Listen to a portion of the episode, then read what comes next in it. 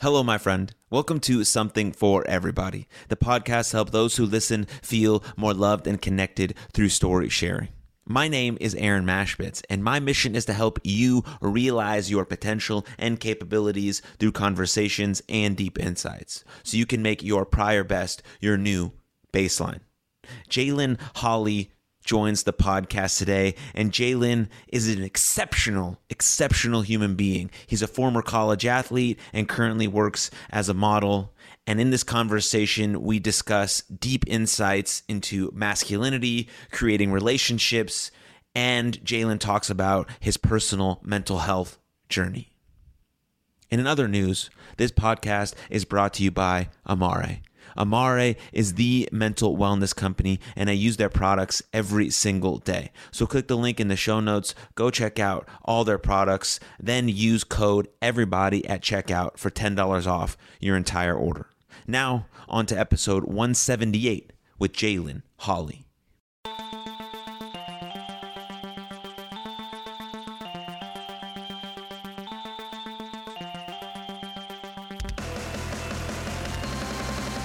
Hello, my friend, and welcome to Something for Everybody. My name is Aaron Machbitz. Jalon, welcome to the show. Hey, Aaron, happy to be here. Man, pumped to see you, pumped to hear your voice. It's been a little while, so I'm excited to catch up. And also excited just to dive a little bit deeper into who you are as a person because I know you from my fiance and we spent a good time together New Year's. That was a couple years ago and we've been following each other since. And uh, yeah, I just I just want to know you better. And I think um, the insights you have and the things you've gone through, um, my listeners, this audience can can really benefit from that. So I appreciate you taking the time. Of course, thank you for one heck of an intro. Uh, I'm just a regular guy from Alabama, but I'm happy to you know share my story and be able to share it with the masses. Yeah, man. Um, before we get into all of that, I have a very important question to ask you. Talk to and me. And that is, uh, how are you doing? Like, like really, how are you actually doing? so overall, I'd say I'm in a pretty good spot. Um, I recently found a new therapist. It's something that I had been struggling with for a little while. Uh, when I first moved to Nashville, really wanted to find somebody that could kind of see me as who I was. So I really wanted a black practitioner, and um, it's it's difficult. You know, a lot of therapy isn't covered by um, your insurance and things like that. So found a good therapist recently. That's been fantastic. Um, life is good. Um, I'm just in a place where I'm just really grateful and thankful. Um, nothing's ever perfect, but I'm in a place where I'm just happy for every opportunity that I'm blessed with. And all I can do is just wake up every day and just say thanks and smile, you know? Has your uh, mindset and mentality always been that way? Or is it something you've developed um, recently, or what's what's the journey with that? I'd say I've always been a pretty positive person. You know, I've always tried to look at the positive outlook uh, on life and just the situations you're in. Always try and find the silver lining of sorts. But I mean, there are definitely times where life has just beat me down, man. And um, it's been tough. But I think recently I've just come to a place in my life and in my faith where I realize that complaining and like there's definitely a time and place to be to feel sad and feel down and kind of feel your emotions. There's nothing wrong with that but wallowing in that doesn't really solve anything. And it's amazing that when you try to have that mental shift and when you try to just be grateful for what you have and steward what you have and take care of the things that you have been blessed with how amazing life just continues to bless you. And that's something that i've noticed over the past couple of years. I've been here in nashville for about three years and i was coming off probably one of the toughest points or the toughest point of my adult life. And I was starting fresh up here. And it was tough getting like acclimated up here. But once I got, you know, got on my seat and got going, I kind of took that mindset. So it's been rather recent in my adult years, but I'm to a place where I've kind of found my stride in it. And, you know, no matter what happens, I'm, I have so much to be thankful for. Yeah, that's a really, I think that's a really important piece right there, right? This sort of this idea of complaining, but like sort of switching that into just like accepting the things as they come, right? It's exactly. like I get a flat tire, my flight gets canceled, my meeting gets canceled, uh, I'm late, right? These things suck. They're yeah. annoying. Of course. But we can make the shift to say, I'm not going to complain about it. I'm just going to say, yes, it happened. I accept it. And then how do I move forward? Because a lot of times we want to fight against reality. We want to fight yeah. against reality. And it's just not, you're never going to win. Reality wins. Yeah. Like, so I, like, you got the flat tire. It, it, that shit happened. It sucks. Yeah. Yes, you're on your way to this magical date where you had this beautiful connection with this girl and now you think she might never see you again because you're 30 45 minutes late and you have to tell her that you don't know how to change a flat tire it's like a huge deal now right but it's like for sure. But but there's probably something that you can see maybe not the silver lining in that moment but you're like it's really it's actually not that bad and i'm going to get through this Yep. right and uh that's a that's a really important shift because like those little just those little minor inconveniences that sort of just chip away at you over time man ooh Mm-hmm. they can if like you like if you let them sit inside of you they're gonna eat you up and you're gonna be just like ooh like bitter and resentful and hard to be around but you can make that shift. That's what's like so cool about all of this stuff is that you can make the choice. I can make the choice to not let that thing deeply affect me. When i do make it to that date even though i was late i texted her i told her i was coming i'm an hour late i'll still be there and when i show up i'm not pissy i'm not in a bad mood i'm like i made it that's awesome let's still have a great time. Like that's the thing that could probably change the whole trajectory of your life. I mean i know it did for me and it seems like you're sort of on that wave right now as well One hundred percent, man, and that's the biggest thing. And like I was saying, there's nothing wrong with feeling your feelings. Life is gonna happen. Shit hits the fan and the shoe drops, but it's you can't. What what's that old saying? It's like you can't uh, help what happens to you, but you can help how you respond. Mhm. Um, that's truly been something that I've really trying to been leaning into because there's nothing wrong with being upset, but how I'm not gonna let this thing ruin my day. I'm not gonna let this small thing, and it's the small stuff, right? Like you said, the flat tire, having to turn around. The amount of times I've like forgotten my wallet or forgotten my phone, I've had to like I'm on the interstate, I got to turn around and go grab it or something like that. So I mean, it's annoying and it's frustrating. You can beat yourself up, but at the end of the day, it's not that big of a deal. And if you can say, you know what, all right, I'll communicate with whoever I'm going to meet or whatever I'm going to do. Hey, I'm going to be a little bit late. Something came up, whatever it might look like, but don't let it eat at you because harboring all that like frustration and resentment and anger and anguish in your heart, like then you end up taking it out on other people, people that you love and care about, and they don't deserve that. Mm-hmm. Yep, that's very true. So you said you you uh, moved to Nashville um, right after you had a very challenging or the hardest point in Mhm. your adult life in Alabama. So would you like to walk us through what was going on there? Yeah, of course. So, um, born and raised in Birmingham, Alabama. It's uh, for those of you that that don't, that don't know, it's Central Alabama.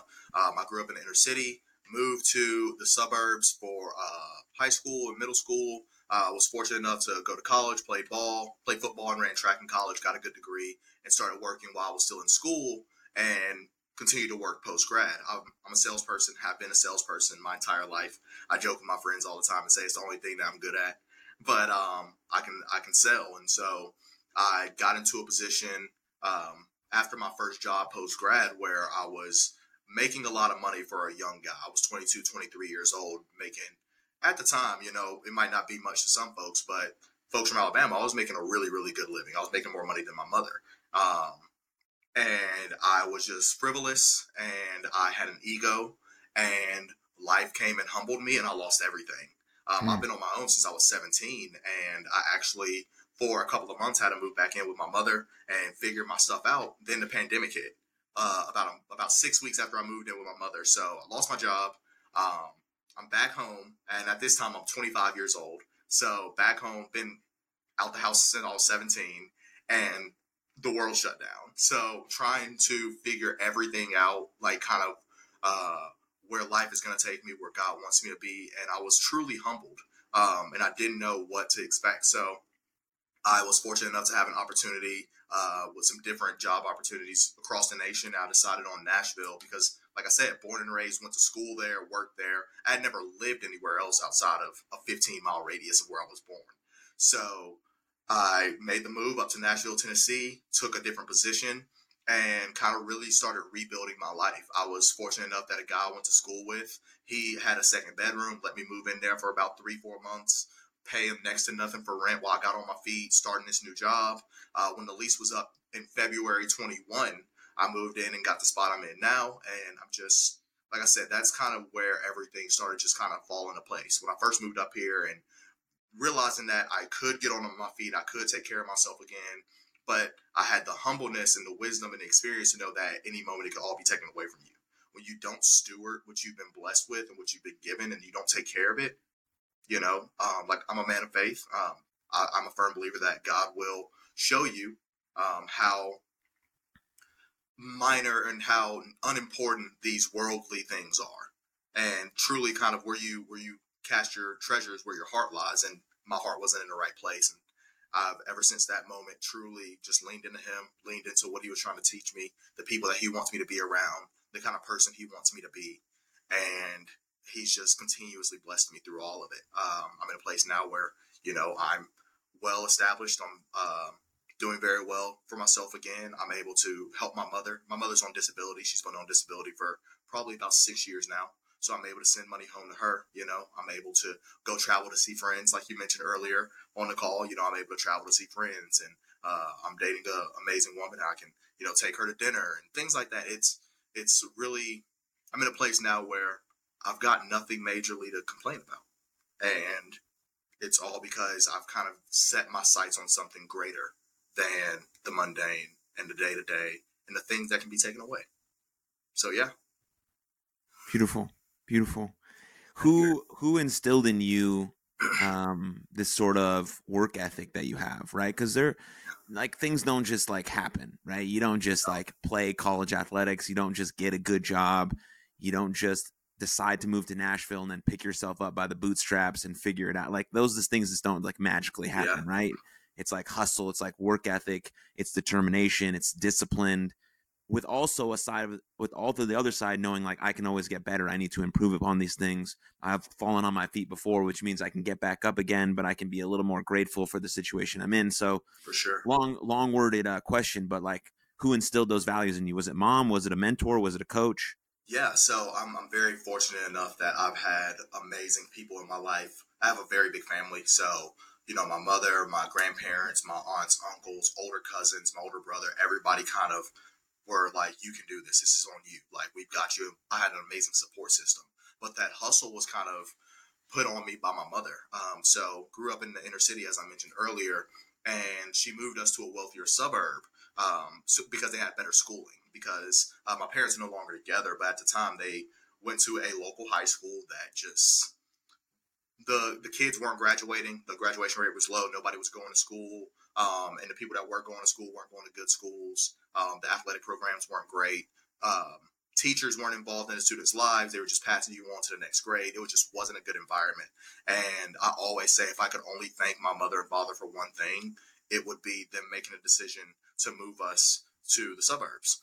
And when they did, I was able to go to a really good school, a really good school system, and my mother was making twenty twenty one thousand dollars a year raising two kids in a mm-hmm. suburb where the at our high school the average family median income and this is in like the 2000s and 2010s the early 2010s the average family median income household income was like $120000 so there was a huge uh, culture shock and discrepancy as far as household where i was coming from and where my friends were coming from.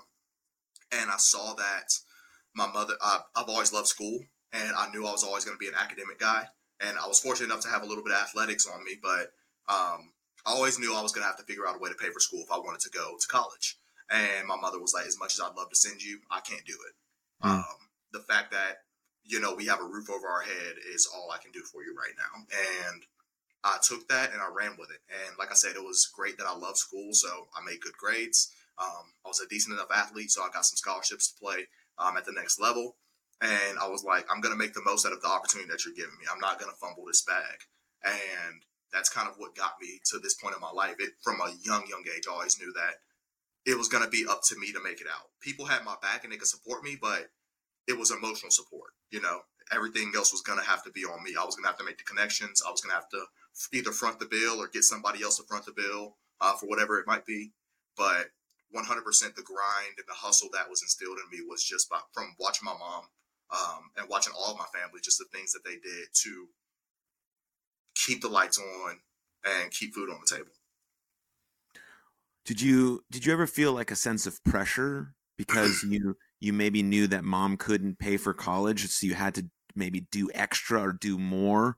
or do like you're you're a young kid right man you're like mm-hmm. 15 16 like fig, trying to figure all this out like you're only capable of a certain thing right yeah. but did you ever feel that pressure like oh, i need to do this because this there's no other way or did you just you just thrive in the moment and take responsibility for that i'd say it's a little bit of both i felt the pressure and when i recognized the situation i was in i was able to just say you know what let's get to work. Um, I was, uh, I think I graduated with like a 396. I was actually really mad uh, back when everybody took the ACT. I made a 29, and that's a really good score. But at the time, I wasn't guaranteed. You can't bank on the fact that you're going to get an athletic scholarship to college, but you can work your tail off to get an academic scholarship at some school.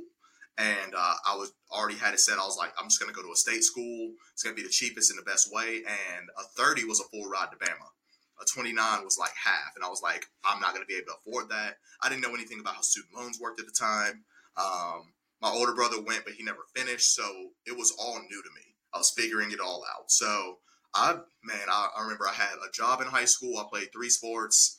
Um, I took like seven or eight AP classes. I was in every organization you can imagine. Um, I was out the house, but um, it worked out for the best because obviously it's you know, catapulted me to be in the position I'm in now. Um, I'm not scared to work.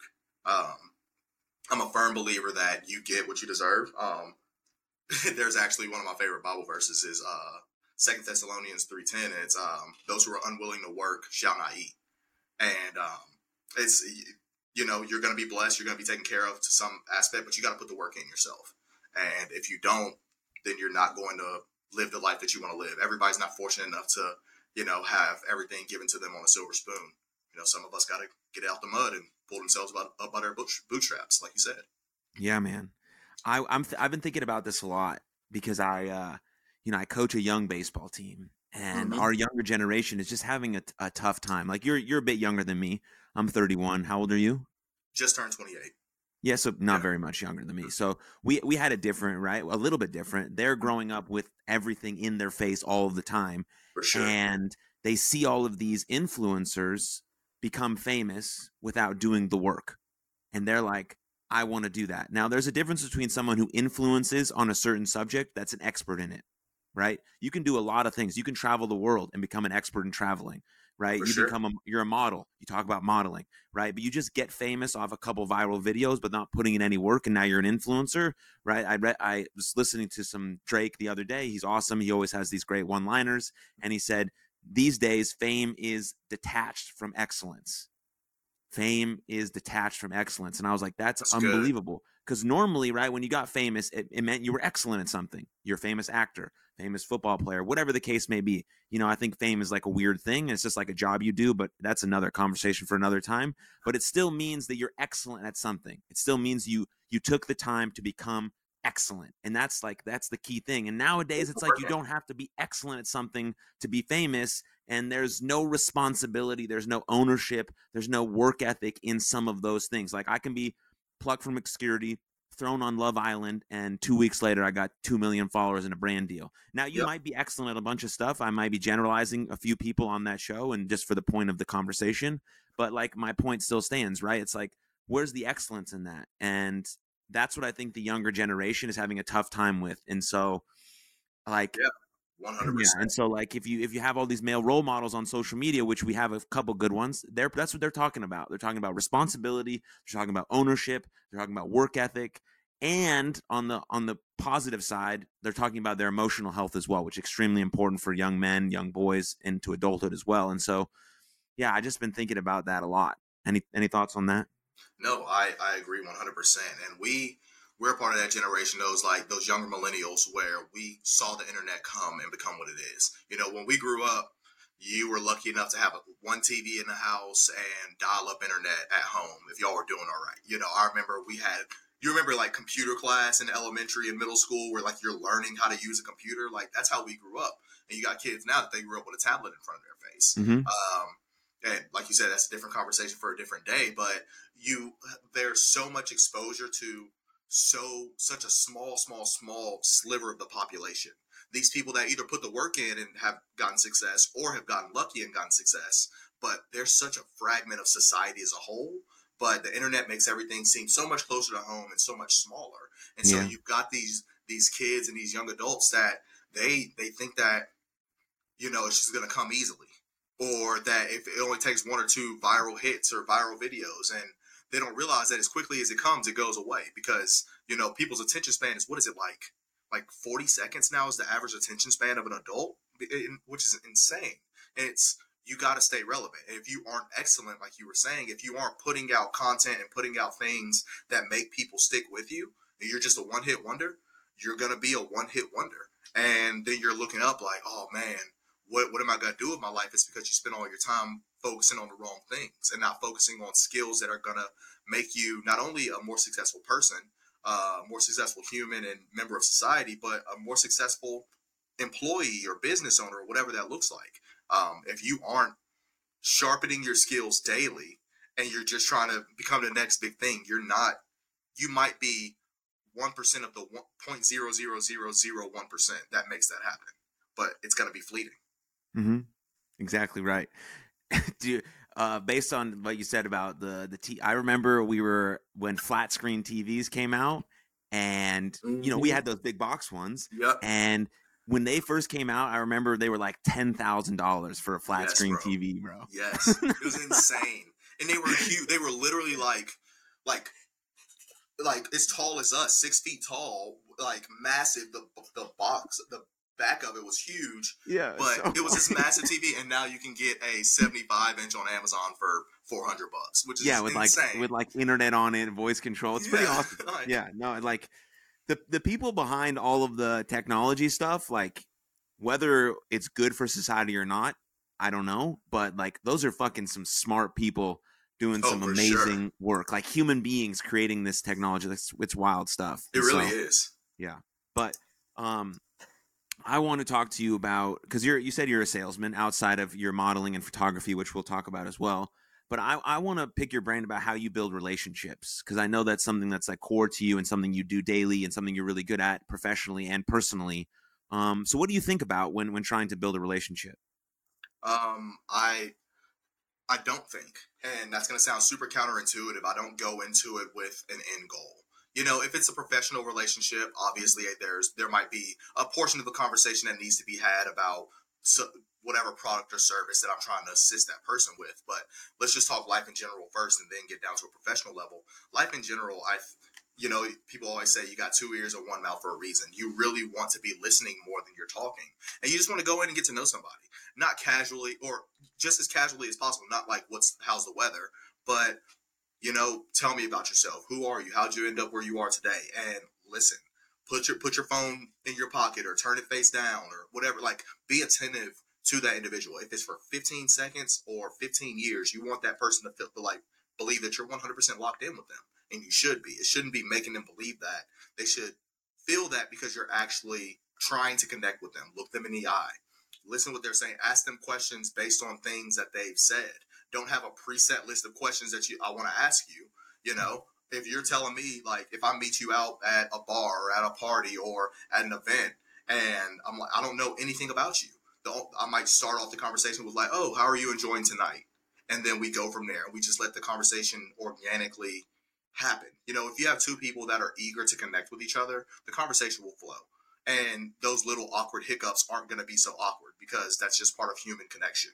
Um, you know, we don't have the same brain, so we're not always going to be on the same page. But if I'm trying to meet you where you are, that's another thing. Don't go in with preconceived notions about somebody try and meet them where they are and see who they are as a human before you make a snap judgment because you never know why somebody acted that way or believes that talk just talk to them and be willing and open to listen i think that's kind of where it starts from a humanity level and from a professional level you know same thing you're going in and getting to know that individual why are they with this organization why are they in this role in the organization what do they do in their role do they enjoy their role? Kind of what ideally do they want to gain from the conversation from their point of view? And then I bring in whatever product or service that I'm discussing with them. And it's never a pushy thing. It's never a situation where it's like, you need this today. It's you're talking to them and realizing that for the past however many years or months or days they've been living without this product or service, they will continue to live without this product or service going forward but it could hopefully aid in their life. And it's if it's not what you need, I'll tell you straight up. The amount of people I've turned away and said, unfortunately, I don't think we're going to be a good fit, or I don't think you need to spend money on this right now, or I don't think that this is the right X Y Z for you. I have no problem doing that because then they're going to respect you, and chances are they got two or three people that they know that could use your product or service. And so they're going to work as a referral and be like, hey, there's this guy. He wasn't trying to pull one over on me. He really was looking out for me. He listened to me. I think you should give him 15 minutes of your time. And that's how you grow your pipeline in life and professionally. Yes, I mean that's the mark of someone who is who is honest, right? It's like it's like your ability to say no to things uh, is a more marker of your values than anything else.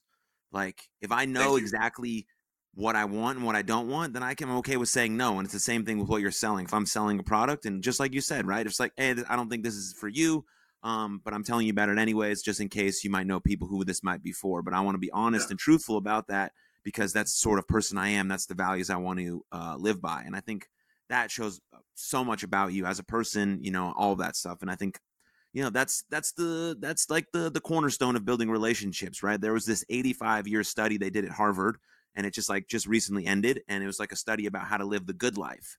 Mm-hmm. and the number one predictor of a good life was relationships. Mm-hmm. simply put outside of like your health right? You have to have yeah, good health course, take yeah. care of yourself right? Yeah. but outside of that is relationships. Relationships. And it's not not relationships with 700 different people. It's like your one to three relation, one to two, three people that you have relationship with. How tight are they? How close are they? How good are they? Like, mm-hmm. they hold you accountable? Do they love you? Do they pick you up when you're down? Right? Do they celebrate your successes even more than you do? Like some of that really important stuff, right? Do they just get fired up about the things that you do and you're not even noticing these good stuff you're doing? They, oh my God, when you're on the ground in the trenches, in the mud, they're like, hey, I'll link arms with you. I'll pick you up. I'm not going to do the work for you. you, but I'm there for you, right? It's like those are the things we can build like reciprocal honest relationships where i'm looking this person in the eye no matter who they are and i'm assuming they're doing the best they can because i love them and i feel for them. And you can you can feel that about any person that you meet right? Because we're all yeah. we all know what how hard being a human is. Yeah like, for sure so it's like you can relate to a to a person like I didn't grow up in the same place you grew up, but I know what heartbreak feels like. I know what sadness feels like. I know what overwhelm feels like. Yeah, you experience them in a way different way than I did, but there's still a relatable piece there between you and I that can't be taken away from us no matter what. And humanity is a is the great equalizer. We all yeah. experience humanity, and it doesn't matter, like you said, where you come from, what your creed is. We all have gone through the same emotions to some extent, and if you lean into that, and try to connect with somebody on that level. It doesn't matter where you come from, but we all we're all living the same life in different bodies, you know? Yeah. and if you if you just recognize that and realize that, then it makes it you're a lot you're able to be a lot more empathetic and sympathetic towards your fellow man. Yeah. Yeah, you said you were in a relationship these days, which is beautiful. Very happy for you. Um, what advice would you would you give to a young man who maybe is struggling to get into a relationship or doesn't know where to start or is sort of scared, like all of these things that we felt when we were young men, you know, going out yeah. into the world. But um, any bits of wisdom? Yeah, I've got a few pieces. I mean, one would be set your pride aside. I feel like your pride and your ego. So I'll say both of those together. Set your pride and your ego aside because a lot of the things that we as men tend to do tend to be for other men. You know, like I want the guys to think I'm cool. I want my boys to mm. think I'm mm. driving a cool car. I want my boys to think I'm dating this hot girl. Whatever it looks like. I want everybody to think I'm making all this money and have this hot shot job. A lot of things we do are for mostly our guys, but the world in general's global appeal. Set all that aside and really lean into who you are as a person, the things that make you, Aaron, unique, the things that you enjoy doing, the things that you hate, and don't realize what's obviously there are some trivial things like if you don't like olives, don't date like, and you try choose not to date a girl just because she likes olives. That's very trivial. But you know who you are at your core, being uh, refuse to be wavering in who you are at your core, and it doesn't matter what anybody else thinks of you. Um, I think that's that's one big piece of advice. Two is take care of yourself. Um, mm-hmm. You you become uh, it's like you become like eighty percent more attractive if you just wear clothes that fit you, take care of your skin, like wash your face, shower regularly. Um, where um, it's not about how much you spend on things, you know. Clean your shoes every now and again. Like how you present yourself to the world shows that you care about yourself, you care about your appearance, you care about how people perceive you. Sounds counterintuitive to what I just said, but it's about having confidence in who you are when you walk out the door every day. It's not about what you have on. It's not about how much it costs. It's not about anything. It's about, like I said earlier, stewardship. It's about taking care of the things you have. And your body is one thing that's with you for the entirety of your life. You've got to take care of it, you know. Get a haircut regularly, or if you can't afford it, figure out how to cut your own hair.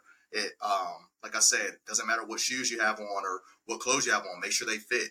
Make sure they're clean. You know, if you have access to a washing machine or a laundromat, taking showers regularly if you can. These are things that show that you put in the effort and care about how people see you. That's going to be a huge click to to how women, if you like women, how they perceive you and want to go for you. Another piece of advice I'd give them is let a lot of things go, and not in a sense of like I said, being a pushover or a, a walking mat, but things that aren't that big of a deal. Oh, she didn't text me back for 15 minutes bro, it's 15 minutes. She could be doing anything in the world. It's it's okay, you know. Um, oh man, like she she opened up my Snapchat and didn't respond, or like she liked this guy's pic, whatever it might look like. If you aren't being disrespected, then it's not that serious. Mm. Just give them grace because if you were in that situation, you'd want grace, right? So give her, give whoever you're dating that same respect that you were hoping to get. And a lot of things really aren't that deep. I think if you do those three things, lean into who you are. Try, try to be comfortable with who you are because that's difficult. I mean, at 28 years old, there's still things about myself that I'm a little insecure about.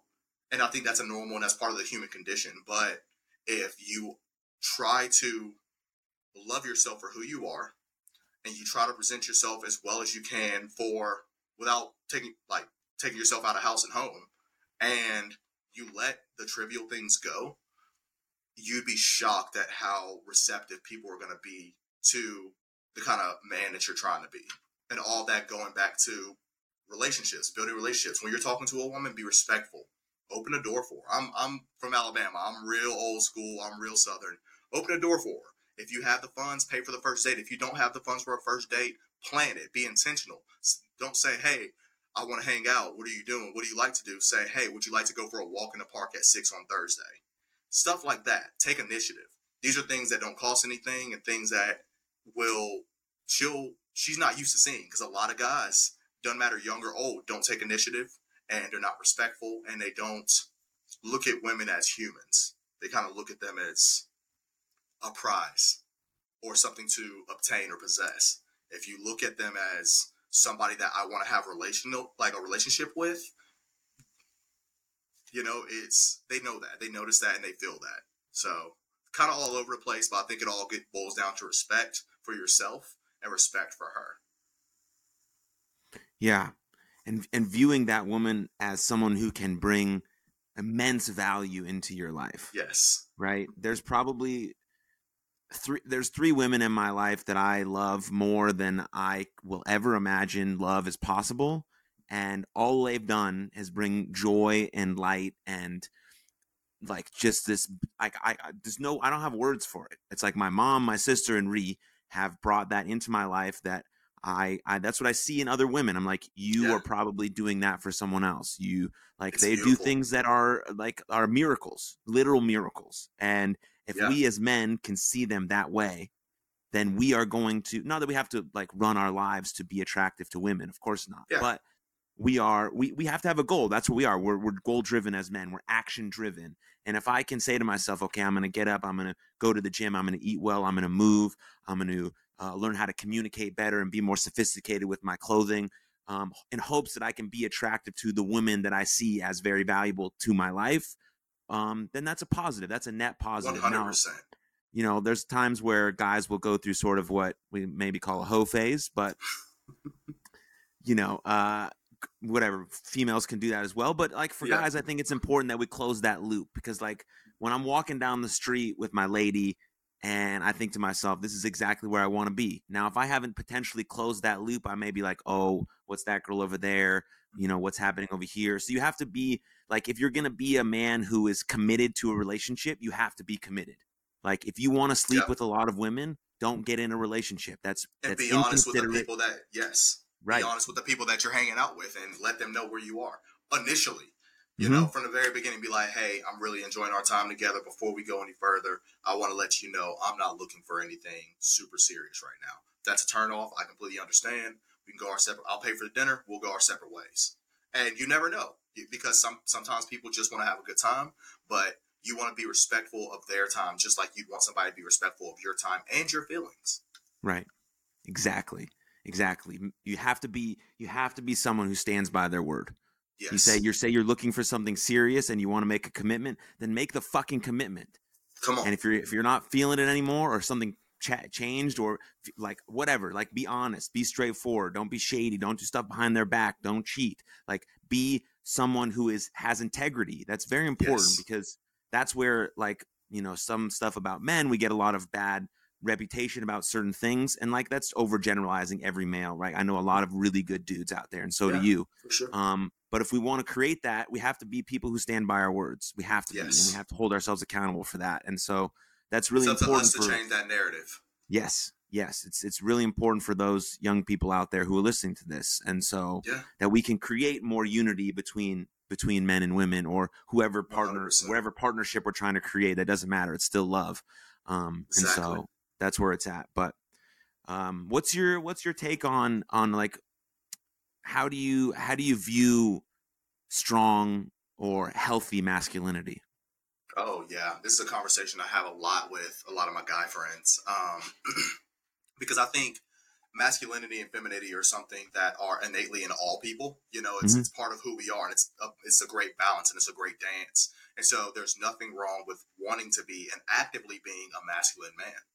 But I think that society, and especially Western culture, has really shifted and tarnished what that means. And so, to me, to be a healthy masculine man and proud of it um, is somebody that is in touch with their feelings. Um, there's nothing wrong with feeling the way you feel. There's nothing wrong, but it's how you communicate those feelings.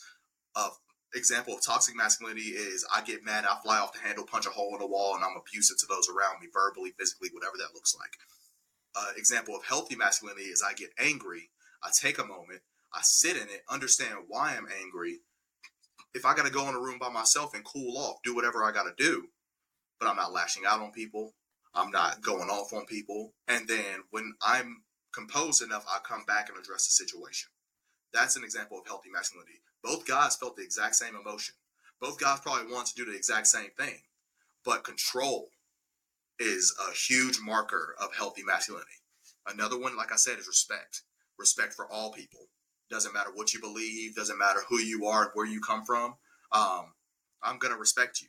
You know, respect is, I'm a firm believer that I'm going to give respect regardless, but, you know, there are people that there are different situations where if you aren't respected, you're not going to take disrespect. I'm going to respect you, but I'm not going to allow you to disrespect me.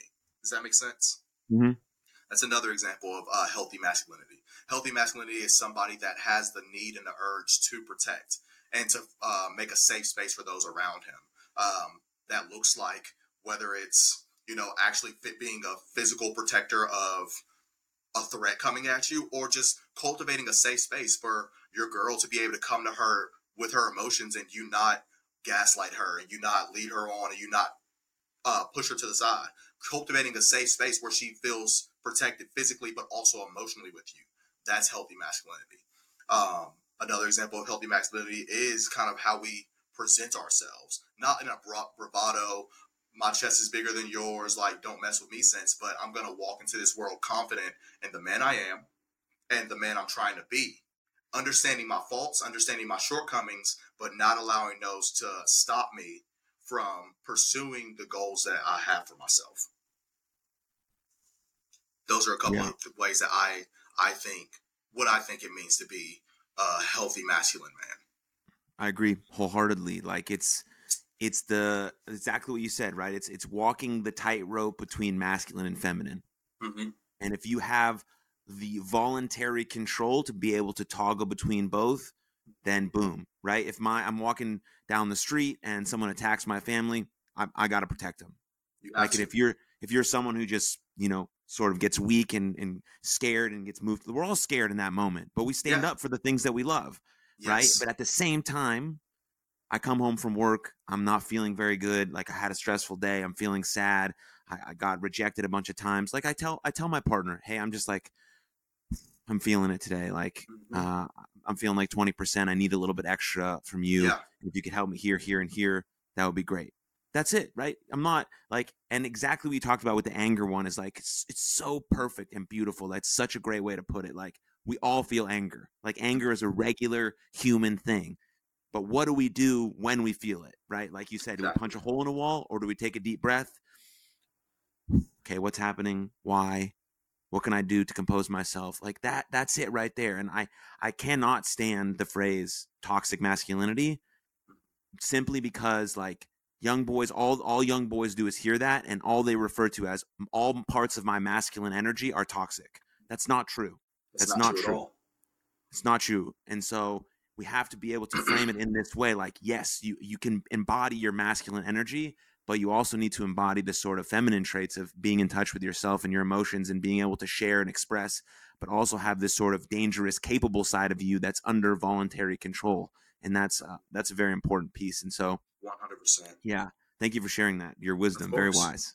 thank you. but uh, there's a couple more things. I mean, I feel like I could talk to you all day, but I have a yeah, couple more sure. important yeah. nuggets that I want to talk about. One, I, I want to get into your sort of modeling career because I think that's um, very cool, very interesting.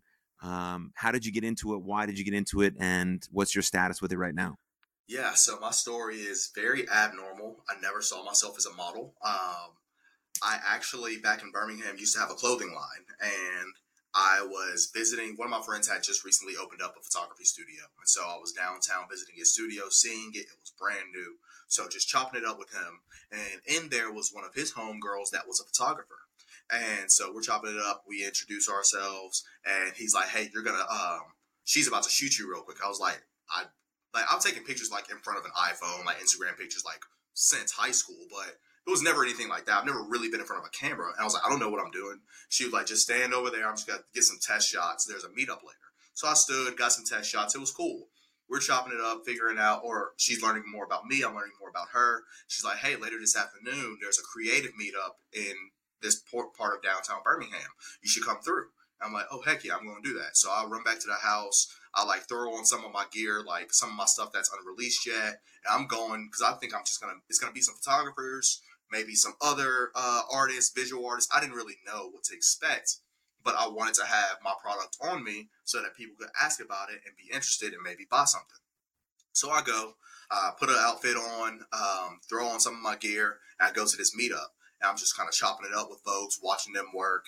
And uh, a gentleman comes over to me and he's like, "Hey, uh, do you mind if I take some pictures of you?" Because it was a photography meetup, so it was a bunch of like freelance models and a couple mm. of side models and a lot of photographers was not expecting that, but that gentleman came over. He was like, "Hey, do you mind if I shoot you?" So he's taking some pictures of me, kind of posing me, showing me what to do, and my I'm facing the wall and my back is out towards the world. And I turn around and I kid you not, there's maybe like 16 different cameras shooting me all at the same time. So it was it was kind of overwhelming, but I was just doing it. And um, Fast forward, uh, they're sending me the pictures. I'm posting it on Instagram and like getting feedback. It's so cool. I didn't know you model. I was like, I don't. And then I had a couple of smaller brands reach out to me to model for them. Um, one of them was Hibbett Sports, which is big in the southeast. I think y'all have them in Texas, but it's a sporting goods brand. Um, and so they asked me to model for Hibbett Sports. And at that shoot, I met another guy. It was our first time modeling. He signed to my current agent. We actually got really cool. Uh, fast forward, he was up here in Nashville, or he was coming up here to Nashville to do a shoot for Keith Urban. Uh, he was just going to be an extra, and they needed some more extras. So he reached out to me. I was like, "Yeah, I've got nothing to do." And so we drove up to Nashville. We drove up here and we shot with Keith Urban all day. It was supposed to be a crossover between the CMA Awards and March Madness. This is in February 2020. So um, I like emailed back the guy that was putting all of it on, uh, Mark Block, that's my agent, and I emailed him back. I was like, "Thank you so much for the opportunity. It was a great day. Um, if you have anything else, please let me know. I'd love to know what it takes to get signed because at this point, for about eight months, I had been modeling freelance, doing different shoots around the city, and doing stuff um, in front of the camera. And so I had a, built up a little bit of a portfolio at this point. I uh, came or he emailed me back. He's like, "When's the next time you're going to be in Nashville?" I'm like, "Actually, in probably like two weeks." He's like, "Okay, if you got time, come up to my office here and let's meet." So I came up, met with Mark, and um, he signed me on the spot. I asked him, "What does it take to get signed by a guy like you?" And he said, "I would have invited you here if I didn't want to sign you." And so got signed by Mark, and then that was February 2020. And then obviously everything happened. World shut down for a while. And I moved up to Nashville in July 2020. So, like I said, it's coming up on three years. And I didn't get my first gig, my first signed gig until December of 2020. And that's just kind of when stuff started rolling in. And yeah, I actually just got back from Brooklyn, New York earlier this week. Um, I was uh, shooting for a shoe company, old basketball company, AND1. So that was a really cool situation. I've done some other big campaigns, a lot of stuff with hotels. I've done laundry, like Gain laundry detergent, Singer sewing machines, I've, Cesar dog food. I've had some really awesome opportunities. And every time I get there and it's like a really big campaign, I'm like, I shouldn't be here. Like, I'm like, I'm just like, truly, I just say I'm just a kid from Alabama. But I'm so thankful for every opportunity I've been given. And I've got a couple of shoots next week. And it's just really great that I'm able to do this on the side um, it's great side money. I'm able to invest. I'm able to save up, go do things. It's a really cool additional stream of income. Um, and I love I love my agent. I love the models I've worked with, the photographers and videographers. I'm just really thankful to be where I'm at right now. Is there a um, an end goal uh, with this, or uh, something you're trying to reach, or just something that you enjoy doing? Yeah, it's just something I enjoy doing. Uh, my agent asks me all the time if I want to take it full time. People ask me if I want to take it full time. But I think that I'm just at a place where I like my autonomy a little too much. Uh, because when you're a model, obviously you're being compensated for how you look and how you represent whatever brand or organization that you're modeling for. And so, for example, there's a um, hair care company called Shea Moisture.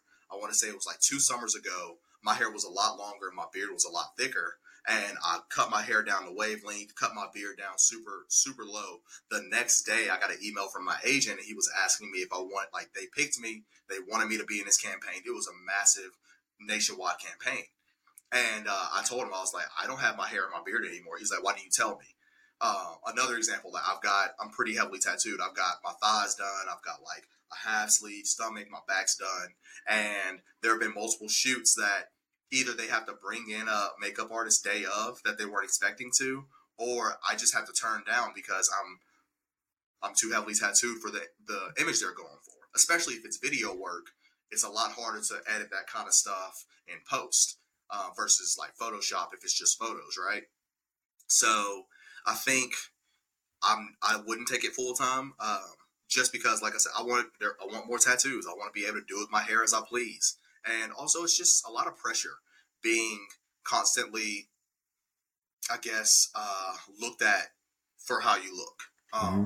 sometimes you just want to be a guy you know yeah yeah, I understand that feeling because I, you know, I used to be a professional wrestler, and yep. so I, I was out there in the crowd in my undies, basically, and mm-hmm. you know, some days I felt like, you know, just an, like a tub, like I had a, a mm-hmm. meal that I didn't want to have, and I was flying, I was traveling for seven straight days and I haven't had a workout, a proper one. And it's like, I feel, I feel miserable, but I got to yep. go out there and I got to perform. And, you know, no one else is thinking about it in the crowd. Yeah. They're just enjoying the performance and doing the thing. But um, in your um, head. But in my head, exactly, I'm like, oh, you yeah. know? um, but that also 100%. comes with like, you know, me, you know, loving my body a little bit more and appreciating the things that it does rather than just perfectly how it looks all the time. But sure. as a model, right, that's you're deciding to do that, right? People are ultimately going to uh, objectify you for how you look. Not that yeah. that's the purpose of modeling, but like that's, that's one of the things. At the end of the right. day, yeah, you're compensated based on how you look. That's objectification, and it sucks. But like I said, it's it's a really cool opportunity, and a lot of the stuff I do, um, I'm able to be authentically myself. Um, so whether I actually just had a shoot for a hotel up here in Nashville, and you know, it was just us like having dinner and having like a happy hour. And so like we were able to just be smiley and enjoy life a little bit. Those are the kind of things I enjoy doing. The stuff where it's like I've got to watch what I'm eating for the next two and a half weeks because I'm going to be shirtless, like in a pool. Those aren't as great, you know? Yeah. Because then, then you get in your head. But um, I'm, I'm loving it for right now. If I never had another modeling gig, it'd be really cool to be able to tell my future kids, like, hey, yeah, your dad used to be a model. Um, yeah. But it's I don't want it to be who I am. It's, I want it to be uh, one thing that I do. Yeah, that's a beautiful frame on that. How do you um, take care of yourself? Do you have a daily routine? Do you have a weekly routine? What's that look like for you? Yeah, so I love to work out. I mentioned it a couple of times. I'm a, a former college athlete, play a couple sports in college, and so I love to stay fit. Um, I work out in the gym five to six times a week. Um, I watch what I eat. I, I eat pretty good throughout the week. Um, I eat three to four meals a day. You know, whole foods, your veggies, your proteins, all that stuff. I'm, I do not count calories. I don't meal prep. I love to cook, so I don't mind cooking every day. Um, but I kind of I really watch what I take take in. I'm a big sleeper. I'm gonna I'm going to sleep eight hours a day, and ideally I'm sleeping about ten hours a day. Um, I wake up, work out in the morning. I wake up probably about six fifteen. Get ready. I'm at the gym by seven at the latest. Get about an hour workout in. Come home, shower, and I work from home. So then I hop on my 9 a.m. call. That's usually about 30 minutes. After that, I'll cook breakfast and kind of go from there. Uh, my biggest vice is I love a beer, man. So weekends, or especially now during the summer, I've got a little patio. So when I get off work, because my workout's already done, I'll go sit on my patio, have a beer or two. That's the biggest thing for me. But overall, um, that's how I take care of myself. I'm, I'm, making sure I sleep right. I'm watching what I eat.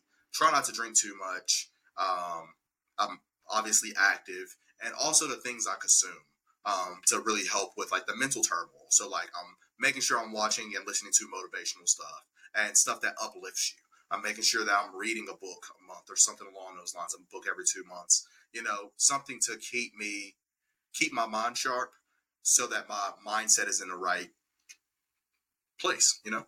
Mm-hmm. Yeah, fantastic. And earlier you mentioned that you just found a new therapist. Um, how what's what's your mental health journey been like? Have you always had a therapist? What was that initial uh, decision to to get a therapist?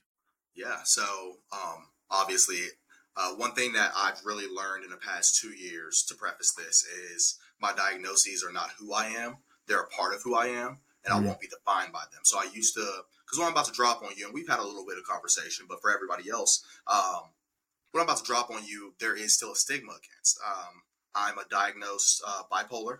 Um, I have OCD. I have GAD, generalized anxiety disorder, and I also have schizophrenic tendencies. So I've got a host of mental health issues that I've been struggling with my entire life. And um, I started going to therapy in sixth grade. Um, it was uh, a program through the school counselor that I was able to go to therapy for free. And then I did that all throughout middle and high school. In college, I was able to see the on-campus uh, therapists. You know, they're licensed doctors that were that we had access to at my college. So I saw them, and then post grad, I had been in therapy. I haven't been in therapy since February 2020. So, um, because I, like I said, I lost everything. I lost my job, so I couldn't afford it. And then the world shut down, and I needed to find a new therapist. I, you know, it was hard to find access when I moved up here. Had to find a therapist, and I finally, after about three years, have found someone. Today was our second session, so it's been really good um, so far. You know, it's early, but I'm enjoying it. But my mental health journey has been a lot of ups and downs. You know, I've been medicated, I've been off meds for the past three years. Um, I've had some low lows. Um, suicide is a very real thing. Um, and it's something that I've attempted and struggled with. But I thank God every day that I didn't succeed. I'm still here, you know, because it's really life sucks a lot of times. And the things that when you're going through um, a mental break, the things that you tell yourself aren't true, but you believe they're true. And it's difficult, especially when you're young. You're a young man and you've got things that society is putting on you. You've got family and friends putting pressure on you. And then your own brain isn't even being nice to you. And it can be oh, like it can be too much a lot of times. Um, and so I'm like I said, I'm to a place now where I'm stable. Um, I definitely have my ups and downs, but I'm trying to really kind of keep that even kill. And I have a host of people around me that I love and that I cherish, and they know where I'm at. And I know I can go to them. I can go to my mother. I can go to my aunt. I can go to my girl. I can go to these people that they know exactly where I'm at. They know what I struggle with. And when I'm in that place, they know how to meet me there and they know how to give me the care I need. So, and like I said, I'm very fortunate. I know a lot of people don't have that support system.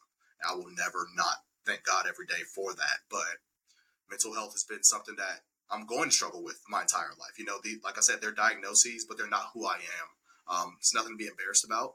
It's nothing that I can help. I was just born with it. You know, genetics are a bitch sometimes, and you know, I was blessed with genetics that make me a college athlete, but the same genetics that I struggle with these these demons. But like I said, I'm just thankful that I'm stable and that I have people that know where I'm at and have access to me when things are looking a little bleak. Yeah. Well, thank you for sharing. One, of course, of course. Thank you for um, still being here. That's no, it's no small thing. It's no small decision, right? I, I, I know what it looks like very, very personally to be in the depths of hell. Basically, is yeah. what that is. Yeah. Like, and with support, obviously, to be able to pull yourself back up out of the depths of hell and make the decision that you want to keep moving forward. Um, I've never seen anything stronger in my life. Um, my my big sister Rachel did that for a very very long time until she unfortunately lost her battle. But um, that the like it's it's possible, right? It's possible. You are an example. Sheen is an example of that even if you were diagnosed with something, it is not a death sentence. It is not a death trap. You can exactly. live and succeed and do everything that you want to do in life, but you have this thing that you have to t- they have to take care of. You have to look at it, you have to manage it, you have to keep a sort of clock on it. You have to have people around you who really know like and you just have to give them that little nod like hey, I'm feeling like a little this. It's not for everybody. Yeah. Yeah. Right? Your deepest darkest secrets aren't for everybody. Yes, we happen to be sharing this on a podcast, but this is just for the general public that yeah. you know that you're someone who deals with this stuff but still goes out in their life and, and fulfills and has purpose and meaning and love and joy and all of these beautiful things but you still experience some of these some of these downs. And um now you're able to manage it a little bit better and uh it's no small feat man. And so like hopefully hopefully you're at a point where you feel proud of yourself because you fucking should you know because it's uh, like it's not a it's not an easy thing like i literally know what it looks like in a, yeah. in a most horrible dire situation and you're right here in front of me i'm gonna see you soon uh and like you you've like the world needs you right everyone your unique gifts and talents and the way you express things and the way you love and the way you move in the world we need that we need you if you're feeling this way right now listening to this like we need you not yes, we do. someone else you the this yeah. version, this beautiful, perfect version of you. Um, and you can make the choice. I know it's hard. You can make yeah. the choice though to try and stay for just one more hour, one more second, one more minute, and then you move from there. And so, man, yeah. So there's nothing wrong with asking for help. There's nothing wrong with there's you don't you don't feel like don't I don't want anybody listening to this to feel like they have to fight it alone because I guarantee there's at least one person in your life that would come drop everything for you. And it's it's not it's not easy. But just like Aaron said, man, if if you can hold on for one more minute, one more hour, you will make it through that tunnel. I, I promise. I've been in the depths of hell many a time, and I know my demons by name, but they aren't going to beat me. Mm. They hmm. aren't going to beat me. You actually, uh, Aaron, you'll probably get a kick out of this. Um, so I started uh, hashtagging all on all of my Instagram pictures probably two years ago, three years ago. T A K M Y. I actually have it tattooed on me, and it's "They ain't killed me yet." And it's kind of funny. It's a joke, like yeah, they ain't killed me yet. Like life hadn't got me, but truly, like I haven't let this get the best of me. And you know, it, they're gonna have to work harder than that to take me out at this point. And That's right. like I said, it's it's tattooed on me. It's the hashtag on all of my Instagram posts and social media posts. T A K M Y. They ain't killed me yet. It's even my license tag, you know. So if you ever are in Tennessee and see me driving around, it's me. You know, if you see that in front of you, it's it's something I hold truly near and dear. It's a easy reminder, no matter what you've been through. What what's that saying? Uh, you made it through all of your toughest days. Like, oh yeah, you made it through 100 percent of your worst days. 100 yeah. percent of your worst days. Yeah, and that's real. You've done it before. You can do it again. Yeah, yeah, I was that was I was going to bring up that um, that saying, and I also wanted to end on this uh, and get your thoughts on it. But you have attempting to fight well every day on your Instagram, and I think that basically sums up pretty much everything. Yeah, yeah, it's it's something that I actually heard a couple of uh, months ago in my men's group Bible study, and Um, he was like, it doesn't matter what you go through, mentally, emotionally, spiritually. If you wake up every day and you attempt to fight well, if you're if you're a person that struggles with alcoholism, that doesn't make you a bad person. But you know, you don't want to go to sleep with a bottle of Jack next to you. That's not fighting well. You know, putting it in another room or like taking it out of your house, pouring it out, that's fighting well. It doesn't define what you go through. It doesn't define any of you, but it's your attempt to put yourself in the best best position to succeed. Attempt to fight well every day. And from a mental health standpoint, same thing. Who you're around, knowing what your triggers are, um, being able to see affordable help uh, somewhere. There, there are different ways that you can attempt to fight well every day. And if you do that, you're going to continue to make it through your toughest days. Don't let them take you out. Yeah, that's beautiful. Thank you. Thank, Thank you, you, for for being exactly who you are and um yeah, being a joy and a light in the world. Thank you for joining me, for talking you. to me. Thanks for being friends with my fiance, so I, we can be friends. It's beautiful. Yeah. It's perfect. um, and uh, I hope to see you soon, man. I'll make it happen. Don't worry. All right. You, Cheers, guys. Thank you.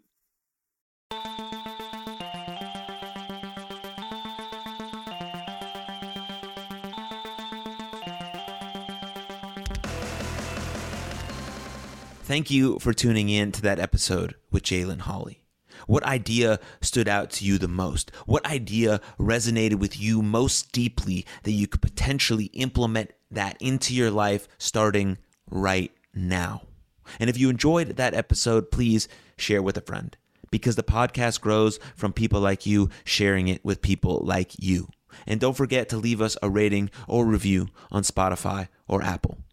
But the absolute best way to support this podcast is through Patreon. Patreon.com slash Aaron Machbitz directly supports me, this podcast, and my mental health nonprofit, You Are Loved. So if you click the link in the show notes, it'll take you directly there and you can check out which tier might work best for you. But most importantly, most importantly, above all else, please, please take good care of yourselves and others. And I'll see you next time. Lots of love. Cheers.